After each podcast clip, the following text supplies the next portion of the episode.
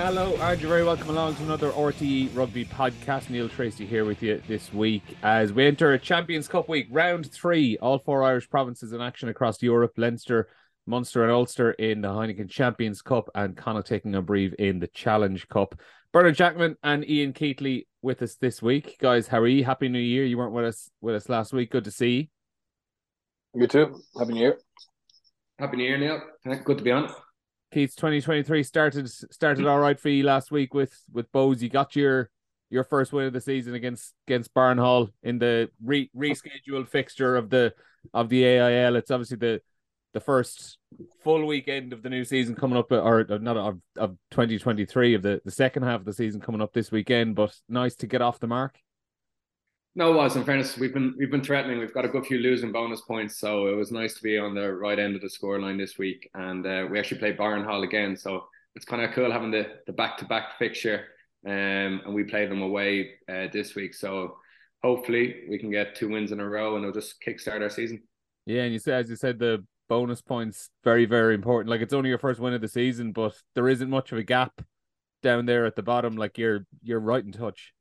Yeah, exactly. I think we've had six um, bonus points this season, losing bonus points and try bonus points. So they, they just keep you in touch. Um, and we got the win. So I think we're two points behind uh, Dolphin, and Dolphin are playing Crescent this weekend, and they're uh, second from bottom and third from bottom. So by them playing each other, and if hopefully we can get a win, we can start catching catching the guys. So it's, it's interesting times, but we just need to look after ourselves first. Yeah, very best of luck with that. Um, guys, I might start with um, I might start on Ulster this week. So, beaten by Benetton, 31-29. First time or second time in 28 meetings between the sides that that Benetton have beaten Ulster. But Birch, it's it's five defeats and six now for for Ulster, and I I'm still struggling to actually figure out what has happened across these last six games because everything seemed pretty rosy in the garden up until 35 minutes into that game against Leinster at the RDS. As time has passed, I know we were struggling for answers that day. As time has passed and as you've watched them over the last few weeks, what have you been able to put your finger on is going wrong up there? I just think that their confidence is rocked, and, and it's amazing how one game has, or one period of a game, you know, after that red card, they were actually playing really well before the red card, and then obviously they had the red card, looked to be in total control, and the manner in which they lost the game seems to have rocked them to the core, and they're just playing without any real confidence now. And, and I suppose Dan McFarland and the coaching staff would have hoped that that second half revival against La Rochelle would have been a turning point, but I mean, and a win against Connacht. So they had little opportunities, you know, a win with poor enough performance, and then a bit of a comeback, but without getting um, the win is normally enough to get a team who are kind of perennial top four team back into action and back into uh, a bit of flow. But no, they're just clutching at, at things, and to lose the game of the dead against Munster, to lose the game of the dead against Benetton, um, will will hit them hard, and um, it's worrying worrying times. And now obviously they've got to go to La Rochelle this weekend, and how they how they manage that, which let's be honest, on paper looks like a a, very difficult game.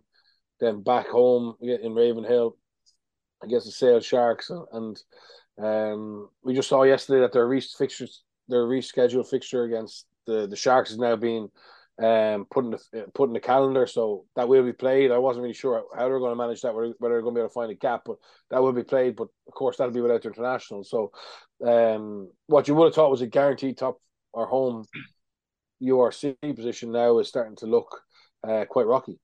Yeah, and it's it's incredible the power of of confidence, Ian, because like they looked really really sharp right up until halfway through that game against Leinster. Yeah, I think the last time I was on on this, where I think we were talking about Leinster, Ulster being the top two teams, obviously in Ireland, but in in the URC, like I know they're still third in the URC, but yeah, the, the confidence. It's it's came from that Leinster game, as as Bert said there, where they were they were cruising, they were in cruise control. It's like someone said to them before that match: if we win this match, we're gonna we're gonna win the URC, we're gonna win Europe, and if we don't win this match, we're gonna we're gonna cave. And it's it's the power of confidence. It's it's it's it's so easily lost. And as I said, it was just a period in that game against Ulster, just 40 minutes.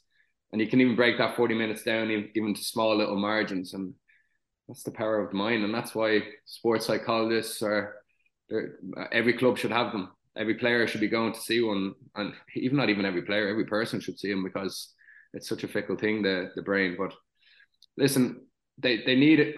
I can't see them winning in these two European games. I think they're effectively out of the competition unless they get a big upset against La Rochelle.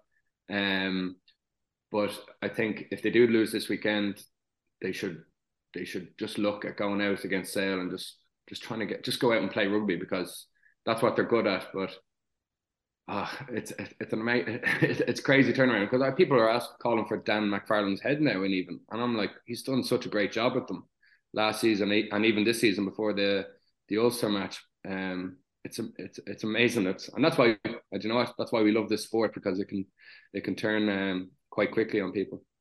Is it Birch? Is it kind of an, an overly simplified idea that if they can get to just get to the end of the month and get those. I know they'll still be playing the Sharks in February, but you know they will have a couple of weeks off in in that period. Is like if they can get to February and just hit the reset button, do you think that they can, in the final third of the season, maybe not get back to the level they were at, but stabilize things at the very least? Yeah, you would think so. you would you would expect them to um to get back if you got a bit of a break. They've got the Stormers in Belfast before that break. Um, so after Europe, they've got one more URC game. Um, and I was really impressed. I know the Stormers lost to Glasgow, but uh, it was a very high quality game, and they're they're a dangerous side. So that's not a given. So I think they can't afford to. I think I think they can't afford to. I suppose just think, oh, we just get to February. I think they need to get points against against the Stormers, um, and and show a bit more form. I, think what Keith is saying is is 100% correct. You know, Dan's been around long enough to, to know the numbers, and they still have a chance of qualifying. Um, but it's it's probably unlikely, and they're probably and they're not good enough to to really have, um, or not enough form to say you know they're genuine contenders for the Champions Cup. I think now they need to focus on the URC and to to be able to be in a good position to beat the Stormers, um, and then go to the Sharks, or even just be in a position mentally and form wise to pick up points later on the season. Um, they need to use this two week block as a way of just regaining a little bit of momentum, a little bit of confidence, and um, I'm sure that's what they're going to what they're going to try and do. Because if they don't, I suppose circle the wagons and, and, and show some resilience, La Rochelle could become nasty, you know. And they've La Rochelle have blown away teams down there um, when they don't come um, in, in a good place. So it's it's a worry time for that. And I think Ian's right. I mean, Dan Dan is being questioned in some quarters, but I don't think he should be. Um, you know, he, he the, the, the Ulster he took over was in a really bad place, and they've just been turnover coach, turnover coach, whether it's um, you know Mark Hansen, Les Kiss, uh, Dalkey, um, John Gibbs, uh, and uh, they just need some stability now, um, and uh, just calmly plot their way out of out of the kind of the little the wobbler in. You mentioned turnover coaches. Now I know he was an assistant rather than head coach, but it, like, does it look like they're missing Jared Payne defensively in that coaching ticket? Have we kind of underplayed the role he's had over the last few years? Yeah, I, speaking to some players um, who've worked under him, um, they they're missing him. They're missing him badly. Um, and the problem is they've kind of become because they're defensively porous. They become un, incredibly reliant on their line-out ball, which is a weapon. But when they come up against teams like Sale Sharks or La Rochelle or Leinster, um, it's it's nowhere near as um, as useful as it is against some of the smaller sides, and their attacking game has just fallen away. Um, and when you look back at Ulster over the last couple of years under Payne, um, the attacking game didn't always function, but the defense was decent enough to keep them in games. Whereas now, um, both kind of sides of the ball, they're they're floundering. And it's not look at it's not a criticism of Jonathan Bell, but there's certain coaches who just it was easier for Jared because he was a player um, you know, he had a really unique way of, of looking at it. He was big into his whole teaming and and and um, the, getting the, getting the players excited about defense. Um, I'm not saying John Bell isn't doing that, but at the moment, it's definitely been a step backwards there, and um, the pressure's on now. I think the pressure's on because if, you know Dan, if things don't turn around, we'll have to look at you know the makeup of the staff because in Ireland, the reality is in Ireland that you can't change, you know, more than seven or eight players uh, at the end of the season. So, um, it, whereas in France or England, you know, there's a lot more freedom to to move players on. Whereas in Ulster, you kind of have what you have. You bring in a Kitshoff, you might make one or two more signings, but you're looking at your academy or making the players better. So um, I think the pressure's on the assistant coaches as much as Dan. Yeah, and would it be a worry? Like I know, Ian, we've we've spoken a lot about Ulster squad depth over the last few years, and obviously they're trying to add to it with the likes of Kitshoff coming in. But for plenty of these games over the last six seven weeks, it hasn't really been a case of of depth. Like they've been close to full strength for a lot of these games. They've had their their big internationals out there. Like it hasn't been a case that they, you know, they've they've been having to field the second string side, and the second string side has been coming up short. Like the game against Benetton the other day, there were plenty of first team regulars playing in that match. Yeah, there was, and kind of, I kind of always worry against uh, Irish teams after those three into interpro matches around Christmas time because they are so competitive. You're you're playing against guys in for selection for Ireland, but also obviously there's a lot of hype with the with the crowd that you want to beat the other provinces. And I always worry about Irish provinces the week after those interpros and then the week just before they play Europe because everyone's building for Europe or Ulster are building for Europe. And there's always that like Munster didn't play that well against the Lions. We could see Leinster, they struggled against Ospreys, kind of did well, but it was against against Sharks second string team. Um, and Ulster they they obviously struggled. Well, they lost it to Benetton, and there, there is always a worry that week before. And yeah, I know what you're saying. Ulster have played full strength teams, come uh, uh, nearly full strength teams, and they haven't rotated much. But that's the pressure of losing, and I think that's the pressure of Dan wanting to. Okay, we just need to put our full strength team in here just to, just to get a win, just to get us back on the, the road, and and that's probably when you still need to trust your squad because they're going to be quite fatigued now, those players, and they're coming into Europe as, as uh, Birch said there against La Rochelle, who who aren't going to take any mercy, and if they don't get off to a good start and La Rochelle get that that jump up and the the crowd get into it, it could be a long day for those players who are, are obviously fatigued physically, but mentally, I say they're they are struggling and they need a good win, a good start to get them get themselves mentally back into that game. Yeah, and like we saw in that first game against La Rochelle, how quickly they can absolutely tear you apart, like 36 0 at half time. Hmm. Um, mm. Ulster were all over the place, coughing up penalties left, right, and centre, or not 36 0 early in the second half. Um, other final bit on Ulster then as well, like it doesn't rain, it pours. Rob Baloucoune's got a hamstring injury. He's out for this week, and just tough for him coming up to the Six Nations as well. But the big one, Birch, uh, they confirmed yesterday. I think we probably suspected Marty Moore torn ACL. Like it's such a long term injury for a player who we've spoken a few times on the podcast in the last twelve months about about how well he'd been playing. Yeah, it's terrible news for him personally, and um, he had he's he's hit a bit of form.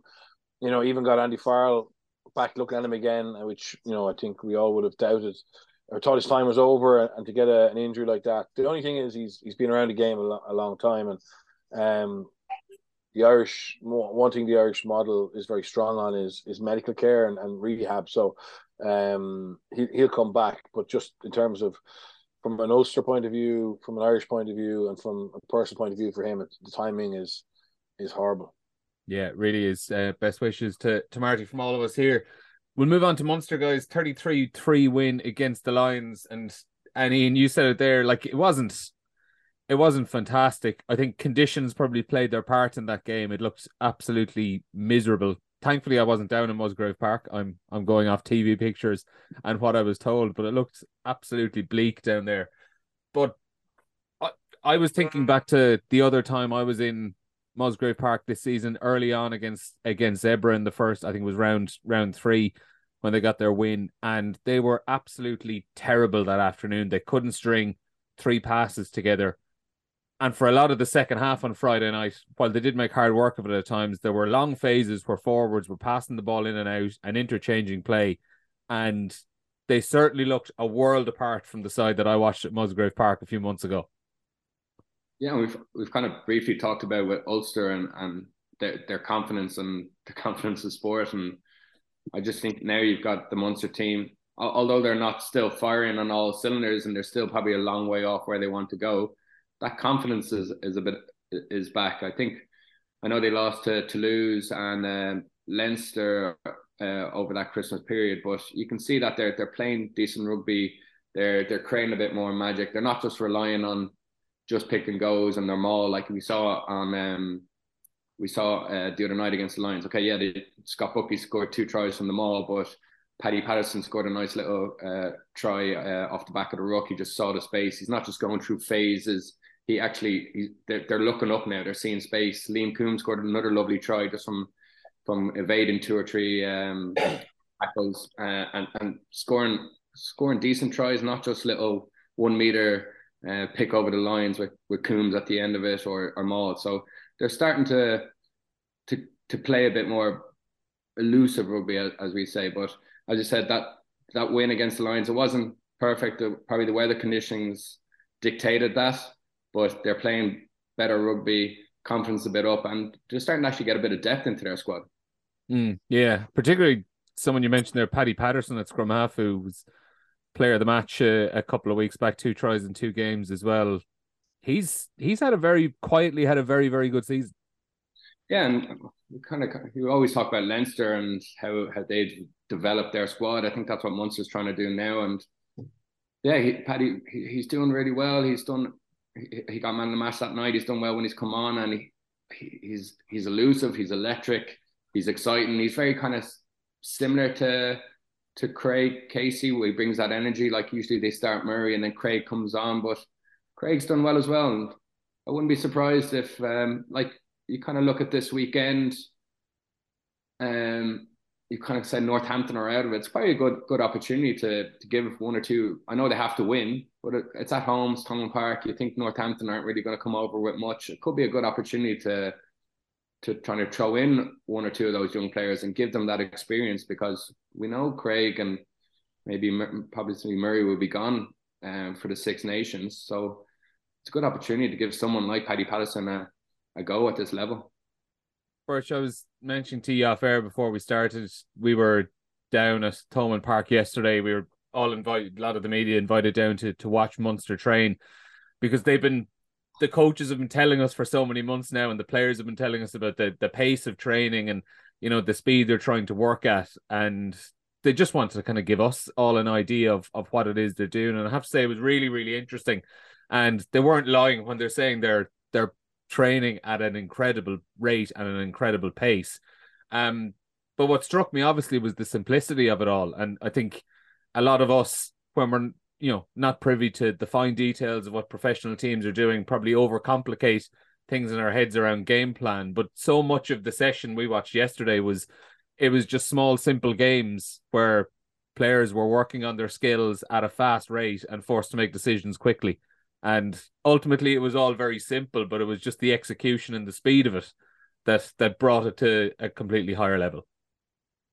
Yeah and look uh, to be honest i'd say the reason Munster struggled early on the season was that transition from a slow, structured game to what they're trying to play now, which is a fast, high tempo game, but with some core philosophy. So, you know, the, the game might have been moving fast, but you can be sure that there was core elements and instruction from the coaches that they wanted to implement and perfect. And, and probably the coaching happens in the review session probably this morning if or the next day you know, before they start the day, they look back at some some examples of of, of where they could have, have done things better and learn from that. But in the session itself, it's about high ball and play, high high, um, high meters, and you know, it's no secret. The, the, the, real, the problem is, sorry, the reason it became such a big talking point for players and coaches was it wasn't happening in the past, you know, and, and that's the that's that that's the problem. Whereas, you know, if you went to watch a Leinster session three years ago, it would be very similar to to what you saw yesterday. So Leinster have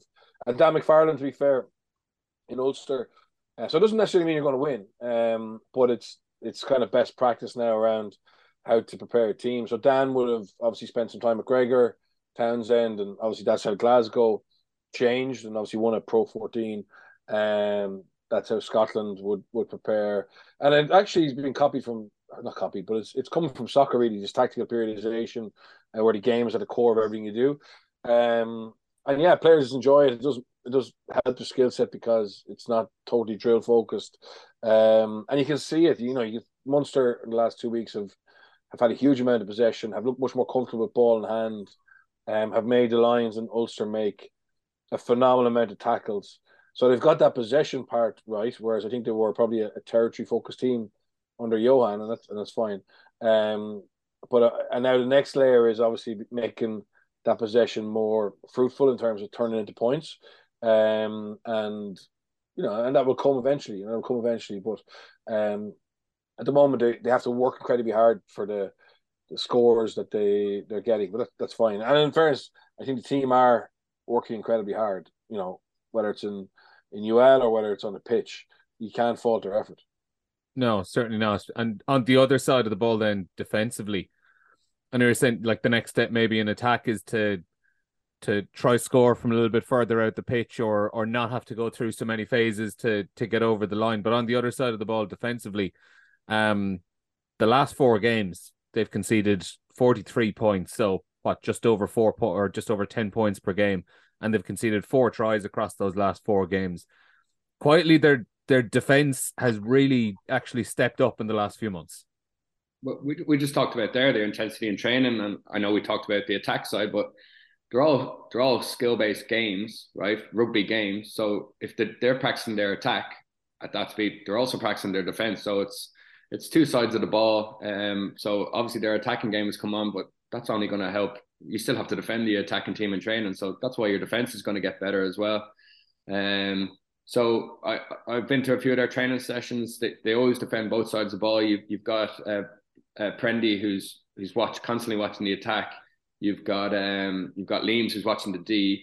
Then you've got um Graham Rowntree and you've got uh, who's who are on the breakdown to make sure it's on. And then sometimes they bring in professional referees who who um who will be looking at discipline and offside and so they're they're constantly working on their game. So you don't get good at defense if your defi- if your discipline's not good either. So they're not giving teams that that access now um in. So that's why they're they're not conceding as many as many points. So it's all coming down train it the way you want to play and I, I was there in Munster. They, they've been playing that kick and territory game ever since Axel's been there. So I know you're talking about Johan was there, but they did it again with uh, Rassie Erasmus, and they were doing it since Axel. So they've been playing that way for bones of eight years, probably more.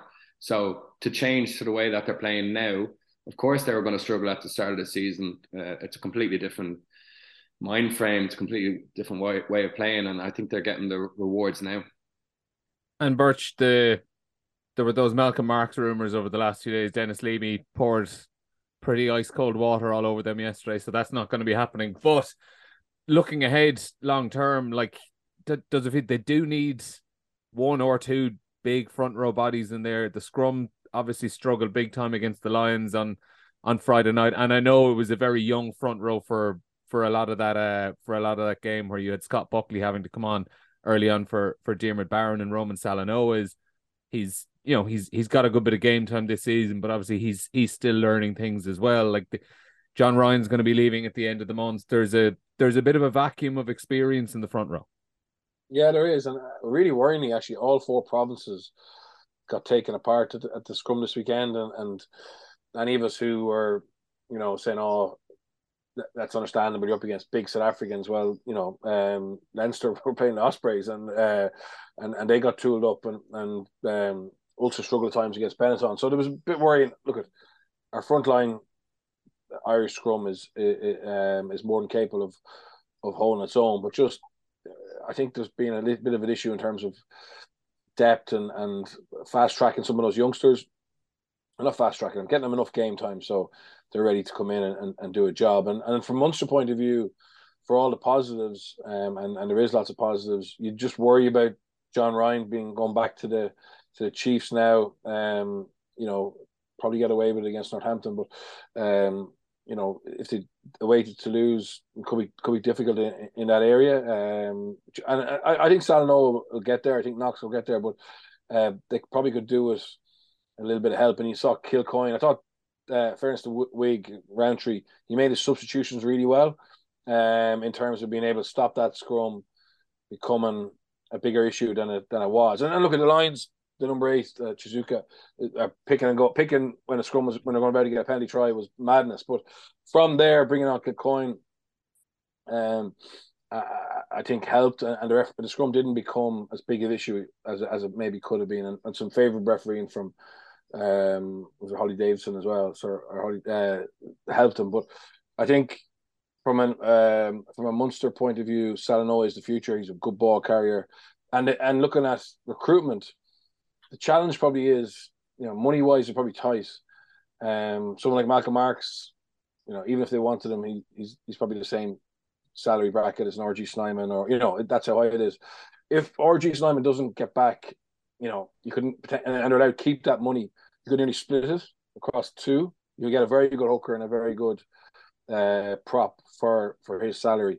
I'm not saying that I think a, a fit RG Snyman offers something obviously that they don't have, but um, and then you've got to work with David Nucifora to be allowed to bring in an non-Irish qualified player there. Um, so it's uh, we are being very positive about about Munster, um, but that's maybe an area that finance or the the license to bring in who they want may make it difficult for them to get to the next level. You know, I think they can be a top four team in URC with the squad they have at the moment, but Munster Munster's objective is to win, yeah, win silverware. Um, and I think they're a little bit shy, shy there.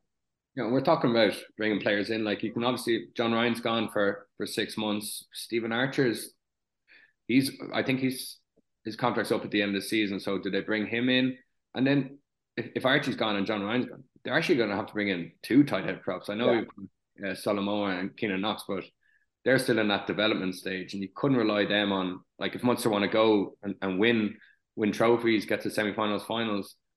Those lads are still very young in their their their career. Like we can't depend on you can't depend on them. So we probably need to look at signing Archie back on for another season, or bringing John Ryan back after his stint in um, thing. So that means John Ryan's gone, come back, gone, come back. So, but they, will need to bring, they'll need to re-sign either John Ryan or keep Archie on and bring in another um thing. So I don't think they'll have the money to sign someone like Ma- Malcolm Marx. And I know you have, you've got um Niall Scannell there, and I know he's not like Dan Sheehan or like he's not the most expl- explosive player, right? And that's what we're looking for. But he still does his bread or bread, uh, bread and butter, the, the, the easy things right. His his line out is, is is very functional. He's a good, solid scrummager.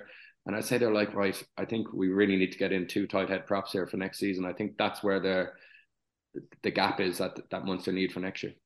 Yeah, interesting to see what they do over the the next few months. Um, might just touch on on Ben Healy because this time last week when when we were recording the podcast, it was we were talking about him potentially potentially leaving within about 30 minutes of recording the podcast it was announced he officially is gone so i might just just very briefly come back to it katie though as a as an out half if you were to put yourself in in his shoes realistically it probably feels like the the coaching staff have joey Carberry and jack crowley ahead of him at the moment from an irish point of view you know if if you're him, you're probably thinking, okay, I'm not really getting a look in here, and there's a, a long queue to go along with it. Can you understand the the decision he's made here? Yeah, hundred percent. Like, okay, look at Munster. He's kind of he was he was uh, competing against Joey last year. I know a few people were going like, here, Ben's Ben's pushing on now, but you could see at the start of the season they started to go with Joey and, and Jack. Jack was on the Emerging Ireland tour, so then I say Ben's here. Okay, Jack's gone ahead of me in in Ireland. I'm, I'm probably Munster now. So I say Ben's like, am I going to play? Okay, first of all, he wants you need to get starting for Munster. Uh, and he's like, am I even going to play for for Ireland here at this level? He's probably looking at the pecking order in Ireland, going, geez, am I fifth, sixth choice here? If I and you could see he he only signed one year contracts as well, mm-hmm. so he kind of had it on the back of his mind. He could play for Scotland. So so obviously with Munster wise, he's kind of thinking, okay, I'm third choice, but also internationally, he's got a great chance now of probably being second, third choice for Scotland. There's a World Cup next year. He could potentially go to a World Cup. I'm sure the the Scottish Rugby Union are, are, giving them good money to go over. So it just ticks a lot more boxes. Now, don't get me wrong, you still want to play for your for your home and your province um, that he's grown up in. He, he would have dreamed of playing for Munster, but then there comes that reality is like, okay, I've got a good chance to make a, a good career here. I get to play international rugby for Scotland, go to a World Cup, um, and, and set up a nice a nice career for him there over in Scotland.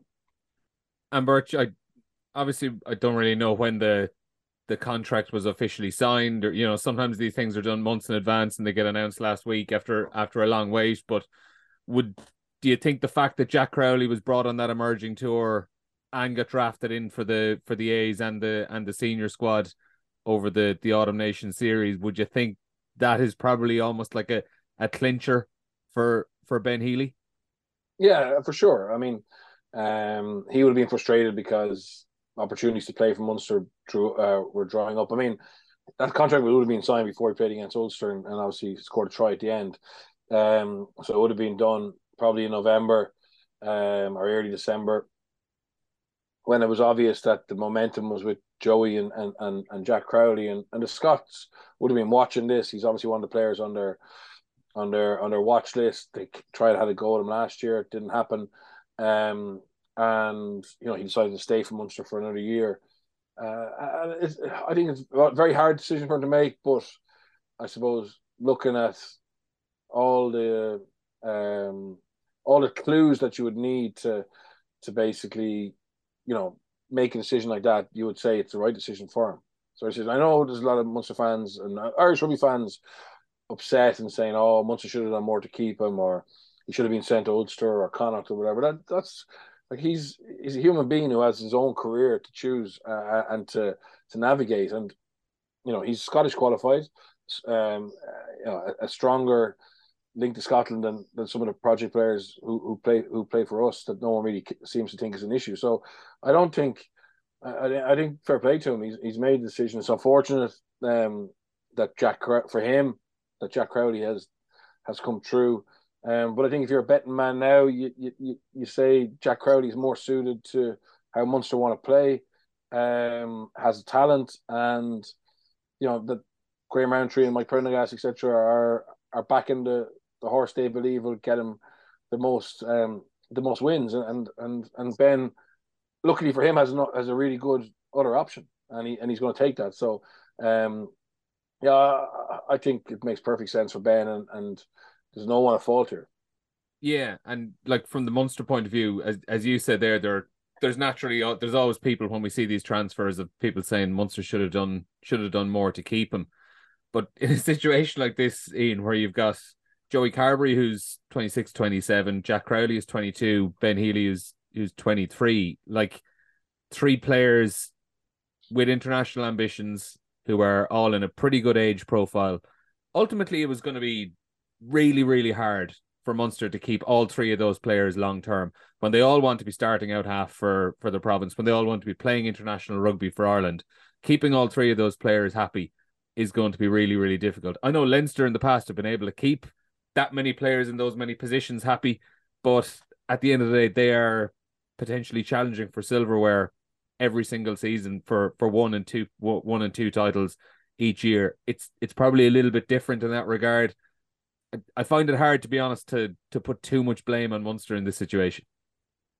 No, exactly. I'm sure they did. They they tried their best to keep him, but once again, you can't break the bank for for someone who they probably perceive as going to be their third choice. At the end of the day, we always forget, let's it, it's it's a business, and uh, it's always got to got to go down to the bottom line and winning trophies. So and look, we're just five five minutes ago we're talking about the the need to bring in front row stocks and we're talking about how Munster split the budget on that. And you know, it'd be it'd be pretty bad of us on the on the flip side to be saying, oh well, they should have just, you know, thrown a lot more money at Ben Healy. Yeah, exactly. So there, there's yeah. You, you know yourself, you have to cut, make cutback somewhere to, to get a bit more money for somewhere else. And as we kind of talked about, like as much as the Munster fans and everyone in Munster would love to keep Ben Healy, as I said, it's a business, and they have to maybe cut back on money from Ben Healy so they can put it invested in in another position that they need to help, and that's going to help the overall their overall team. And um, it's unfortunate to have to go, but listen, they're not going to break the bank to, as I said there, for someone who they perceive as as potentially a third choice ten. It just it just doesn't make financial financial sense. And yeah, as we talked about Leinster, they're well able to do it, but it's a big difference when you're winning trophies at the at the at the end of the year. And Leinster are very good at rotating their squad and giving perceived third choice um, players an opportunity with first team players. They're very good at rotating the squad and and uh, keeping guys well, uh, well well in touch of, of game time. Another, it's a very, it's, sorry, just to finish on this, it's a very unique situation in Irish rugby because I agree, Keith Leinster are brilliant at rotating them, and, and guys seem to be happy to stay to to maybe only play some of the lesser games. Um, but and Leo's good at giving him enough big games. So I think of someone Scott Penny, he got to play in that, in a you know Leinster Munster game in Thomond Park in front of twenty six thousand people, etc. But the what makes this unique is the player in question is qualified to play for another tier one country. Um, and that's that's the game changer. You know, he hasn't gone and played to to sign for, you know, for Agen or Brive or, or Newcastle just just to play rugby on, on a weekly basis. He actually is qualified to play for Scotland and may go to a World Cup with them, uh, or may play in, may feature in the Six Nations. So that's that's why it's something that we haven't seen much of before. Mm-hmm. Um, but it's worth noting that that changes the whole picture. And uh, one cap for Ireland, you know, takes that that dream away or that avenue away. And um, I think it's it's it's a unique situation, but uh, I think uh, it makes sense for me for for all parties. I'm looking yeah. forward to see if he plays for Scotland in the Six Nations. So yeah. do you think I do you think they'll pick him? I they they should if they want to think about him if he's going to be yeah. there next year. There's a World Cup. I say Gregor wants to get him in in and around the around the environment. Yeah, look, it's I don't think it'd be outlandish to pick him in the extended squad. Mm. Show um I suppose show him that they are genuine looking at him. Uh, and obviously then if, if he fits in really really well or there's any injuries, maybe play in the Six Nations. But um, I think he will be involved in Scottish squads before the World Cup. It's just can he do enough to get in for the World Cup? And then you've got Joey, Jack, then Ben all gone on international duty, and then you're looking, okay, who's there in Munster there now? You've probably got Rory Scannell and uh, young Tony Butler. So it's amazing how opportunities come for for other players. Then, yeah, certainly is. Um, very, very quickly, one other transfer, and it probably leads us from Munster to Connacht's Birch is um, Mossy Lawler heading heading back home at the end of the season from Connacht to Munster as as skills coach. For people who who aren't hugely familiar with with Mossy's work as a coach, obviously a lot of people know he was an ex Munster player as well. But what is what has he done at Connacht over the last few years, and what do you think he's going to bring to Munster?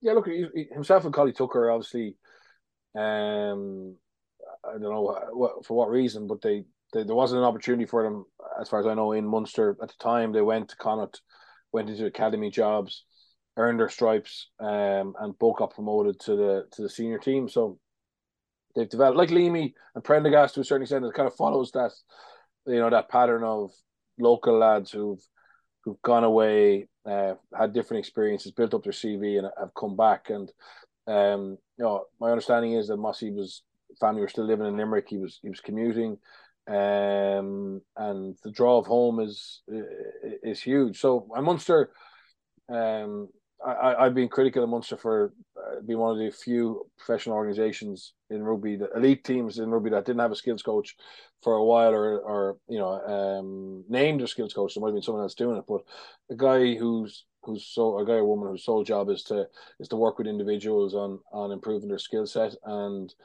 um, I think that's probably another reason why it took a little bit of a little while for for this attacking shape to, to take place because, uh, as Keith said, some of the balls they were dropping, um, you know, it begged belief earlier on in the year, and, and it really shocked you that um some of the skill set was that poor. And I know maybe that was magnified by the time the fact they were playing faster, but um, I just think it makes perfect sense to have somebody, and also if you can get somebody who's been at that pro level. Um, it's actually the opposite of Leamy because Leamy's job was was was kind of floating between transition players and academy and, and the senior squad doing individual work. Um, and he got the defence coach job, and then Mossy's had been promoted to the senior squad and now is coming back to to just do do the skills. He's actually doing a bigger role um, in Connacht, but but that's uh, that's great for for Munster to have somebody who really understands, you know, what Mike Prendergast is trying to do when he speaks about, you know, improving their strike plays, because he's the one who designed that for a while in Connacht, and then being able to, I suppose, work with players to uh, improve their skill set to be able to execute it. So, um, great for Munster, great for Mossy, um, and and good business, I think. Yeah. He's someone you're familiar with. Have you worked with him much before, Ian? Uh, no, I haven't worked with him, but when I was finishing up in Glasgow, um, I actually was chatting to Moss. He was still in Connacht, and uh, he got promoted from the Connacht job up to um, to the attack coach in Connacht. And I was actually chatting to him, and he's actually a lovely. He, he's just a lovely guy to talk to, and he was very helpful to me about about how I can go from a player. Uh, from going come from a player career into a coaching career, so he's he's helped me quite a lot. Just just little chats about what I need to work on to to improve my um, resume as a coach. And uh, he's he, he's done his time. He's well Connacht for six eight years, and uh, I think it's great that there's Munster player there's Munster ex players coming back to, to coach Munster and and they have that passion for Munster. As I said, his family's here. There's not there's nothing better when you're you're playing your family's in in the province and you're you're, you're really devoted to to the province because you your family's here and that's what you want to that's why you always played rugby so you want to you want to do it for your family and, and, and your friends and you probably you get more you got that emotional connection to a club so i think it's great that they've brought back the likes of Leamy, Prendy, um, and now Mossy. On um on Connacht as well, Birch 24-12 win against the Sharks on on Saturday, bonus point win as well, which is hugely valuable for them. Um there's an asterisk obviously beside the Sharks because it was it was a shadow team and it was their Currie Cup coach who was over there. Like they they left pretty much all the all the frontliners behind. But we've spoken a lot this season about Connacht struggles in attack, even when you consider the opposition. And to be honest, I would throw the conditions into the mix as well. I was in Galway. It was an absolutely dreadful night, just like it was in Friday in Musgrave Park. But that felt a, a lot more like it from Connacht in terms of the the intent, at the very least, of the attack. Yeah, absolutely. No, they. Um, I, I think that would bring them on leaps and bounds. And sometimes you need a little bit of luck in terms of the opposition, whether that's selection or just not turning up to to kickstart things. And um, you know, they were gutted that they lost that Ulster game. We know they probably should could have got a draw at the end, but they didn't really fire, and there, there was an opportunity there. And, and I think if they had a speaking to them, if they had a beaten Ulster, and obviously after the Sharks game, they kind of felt they were where they needed to be, if you know what I mean, because of the the way the fixture list looks like on paper. It's much harder pre Christmas for them, so they're only really one win away from, um, and they got uh, they got a bonus point in that game, so they're only one um, one win away from two or three points away from where they probably felt they should be, and to give themselves a possible chance at top eight, and they don't have the the distraction or the pressure of a Champions Cup this weekend or next weekend. Um, and as you, as you said, there's there's enough bright sparks in their attack, particularly their first phase strike attack. I thought the the scrum play um, for Cathal Forde's try with the mm. chip from Mack Hansen was was really smart. Um, with two players going out the back just to uh, to bring up the outside defense and then find that space. Execution of the kick was brilliant. Support play um, was was really good as well. The forwards got him uh, got on top in them all, um, and there was another lovely strike play which he didn't score from was called back from a from a, a forward pass, yeah, or knock on, um, where they just you could see that they were they knew Van Rensburg would, would jump, and you know they had a late sweep, um, to exploit that. So that'll that'll come again. And I was I was kind of worried about they brought in a four G pitch to I suppose highlight or to strengthen their attacking game, and, and it just hadn't happened. But hopefully now, um, that's the game that's the turning point for them, and and, and they can kick on. Someone Birch mentioned there, Keats, Cathal Forde was was really really impressive. Hasn't played too much for them, and you know over the over the last year or so, just trying to work his way into the team, but versatile player, out half on a centre. He was centre at the weekend.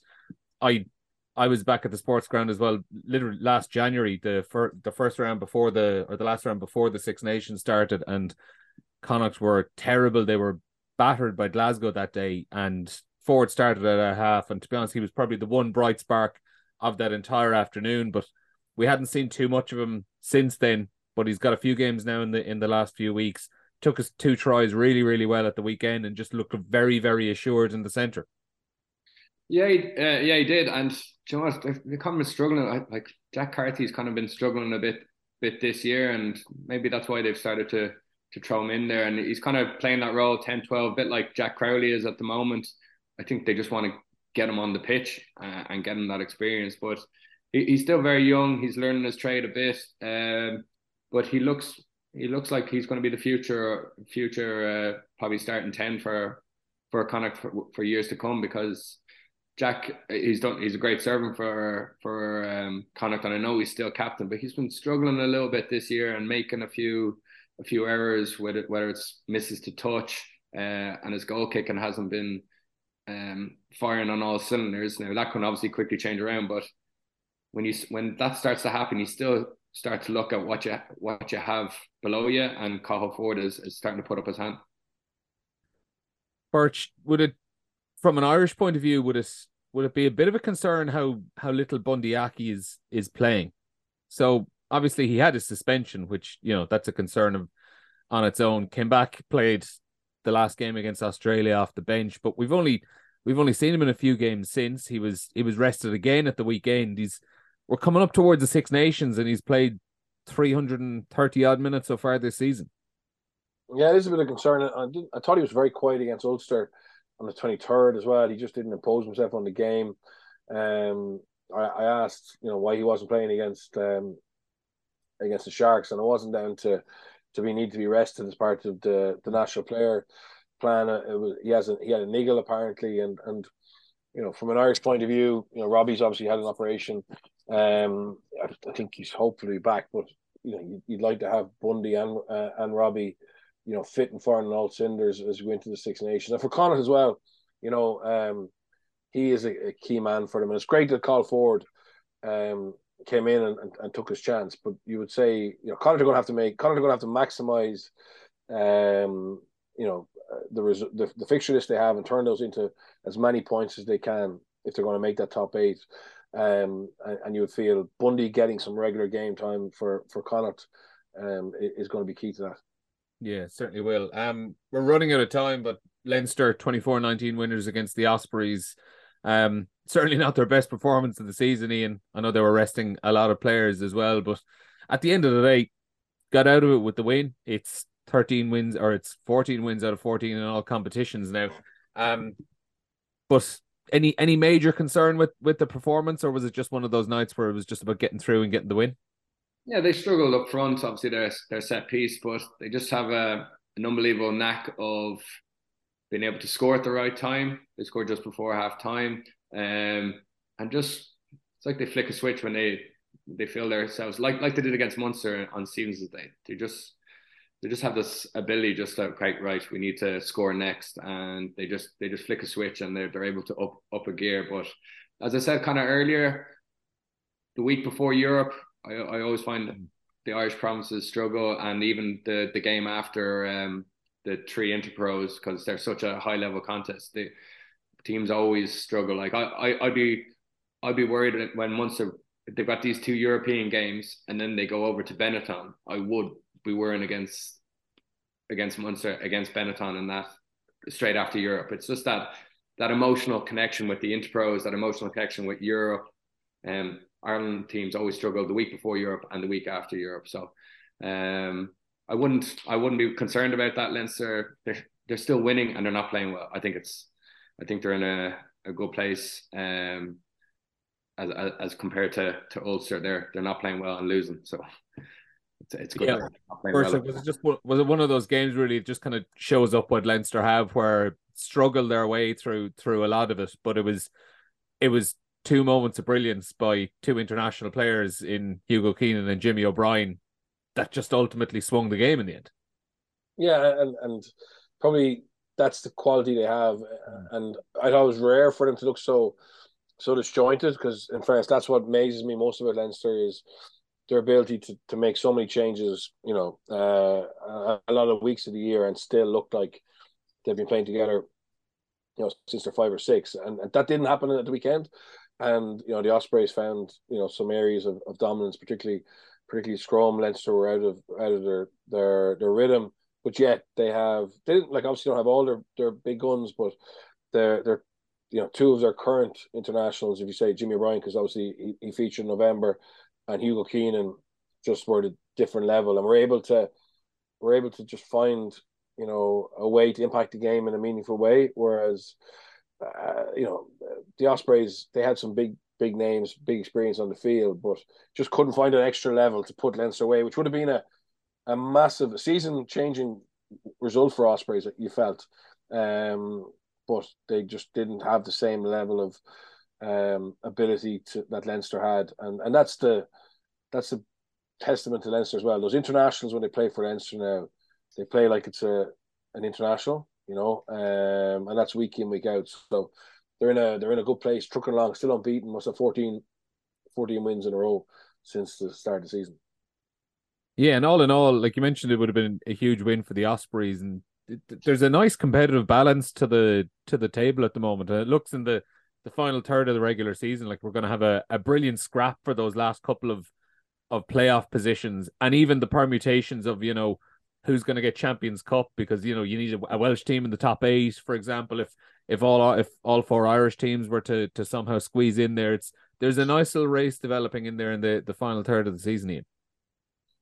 Yeah, there is like Leinster and Stormers are are leading the way, but also kind of drop back into that into that big group of well, from third to ninth to tenth are all quite quite tight around there, and there's a few big games coming up. Um, I think the surprise probably package is is Benetton. I don't think they've lost at home, but they've they, they're squeezed up, and then you've got all the the Welsh teams. I don't think is there any of them in the in the top eight or no, no Cardiff Cardiff fell out of the top eight. They're down in tenth. But to be honest, there's I mean you're talking a what Edinburgh in eighth position here on on thirty points. There's only a six point gap down as far as the Ospreys in in thirteenth place. So like you're talking a win or two either way is a massive swing. Yeah, it's brilliant, isn't it? And uh, I suppose that's what they wanted with the South African teams coming in. Um, I, I, it's it's brilliant for the for the competition for growing the sport. And I know everyone talked about the, the South African teams coming in and should they even be in Europe, but I suppose at the end of the day, it's all about expanding the sport and, and, and making it a worldwide um, a worldwide sport that anyone can play. And I think it's it's it's it's great for the competition and it, it adds a bit of a excitement into um into into the URC, which I I was playing it for years when I was Celtic League, into Magners, into Rabo, and I just think it's great that the it, it's developing each year.